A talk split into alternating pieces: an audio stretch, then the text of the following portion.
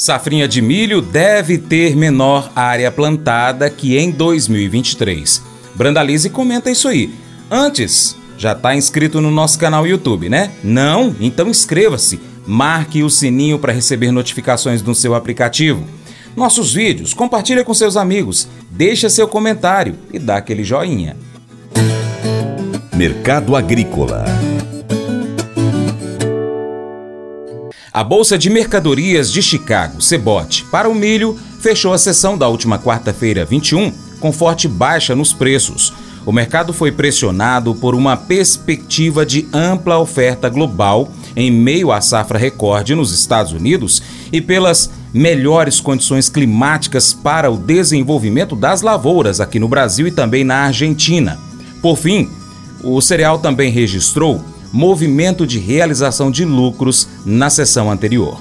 Segundo agências internacionais, as precipitações na Argentina estão dentro das expectativas e devem retornar a vários estados produtores na última semana do mês de fevereiro, incluindo Córdoba, La Pampa e Santa Fé, conforme safras e mercado. Flamir Brandalize, consultor da Brandalize Consulting, traz informações para a gente aí do aumento das buscas pelo milho por parte dos produtores de etanol e de ração. O mercado se tornou atrativo para esses setores por conta dos preços baixos do milho. Em relação à safrinha, tendência de queda na área plantada em relação a 2023 em torno de 1 milhão de hectares. Mercado do milho, mercado do milho também muito barato lá em Chicago, né? Milho aí pouco mais que 4 dólares e 10 o bucho nos curtos. Milho tá baratinho para o setor de ração mundial, para o setor de etanol americano. Então, condições aí do, do milho muito favorável aí para o pessoal do etanol, né? O etanol aí, porque ele é concorrente do, do, do petróleo, efetivamente. E petróleo anda perto de 75 a 80 dólares o barril. Ele deixa bastante atrativo aí para a indústria da produção do etanol aí a nível global também também. Por isso que momento também de compra aí para o mercado de milho, e quem é do setor de ração, setor do etanol, mercado interessante para se posicionar. No mercado brasileiro todo mundo de olho nas exportações, as exportações vão perdendo ritmo nesse momento em fevereiro, né?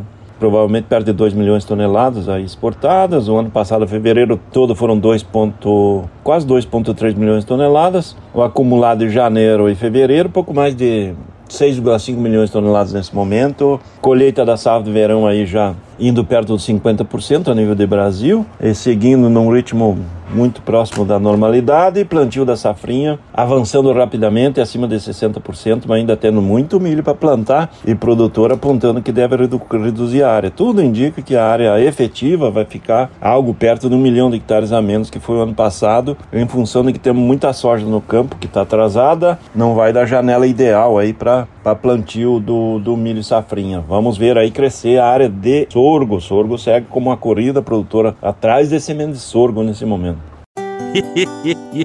Mas eu vou dizer uma coisa pra você, viu? É, se quiser colocar propaganda sua aqui nesse programa, ó, eu vou dizer um negócio, você vai ter um resultado bom demais, senhor. É isso mesmo, é facinho, facinho, senhor. Você pode entrar em contato com os meninos ligando o telefone deles, é o 38, é o 991810123, bem fácil. É muito bom porque aí a sua empresa vai sair dentro de um programa que é ligado aí ao homem para mulher do campo. É nós que vai estar tá assistindo e também vai ver sua propaganda. É bom ou não é, só?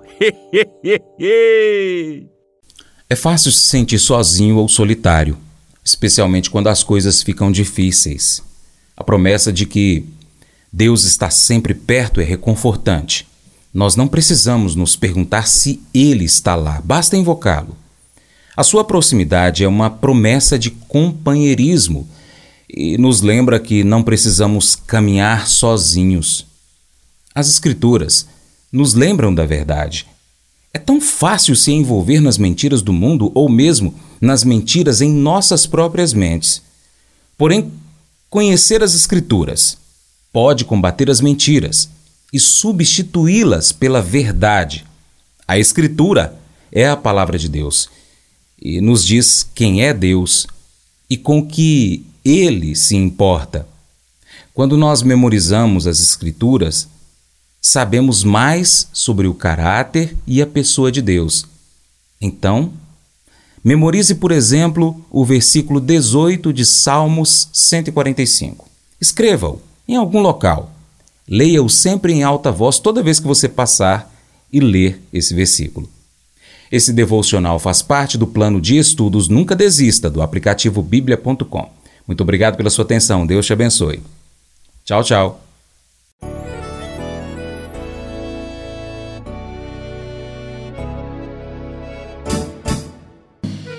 Acordo de manhã para prosear no mundo do campo, as notícias escutar. Vem com a gente em toda a região com o seu programa Paracatu Rural. Tem notícias, informação e o mais importante, sua participação. Programa Paracatu Rural. Programa Paracatu Rural.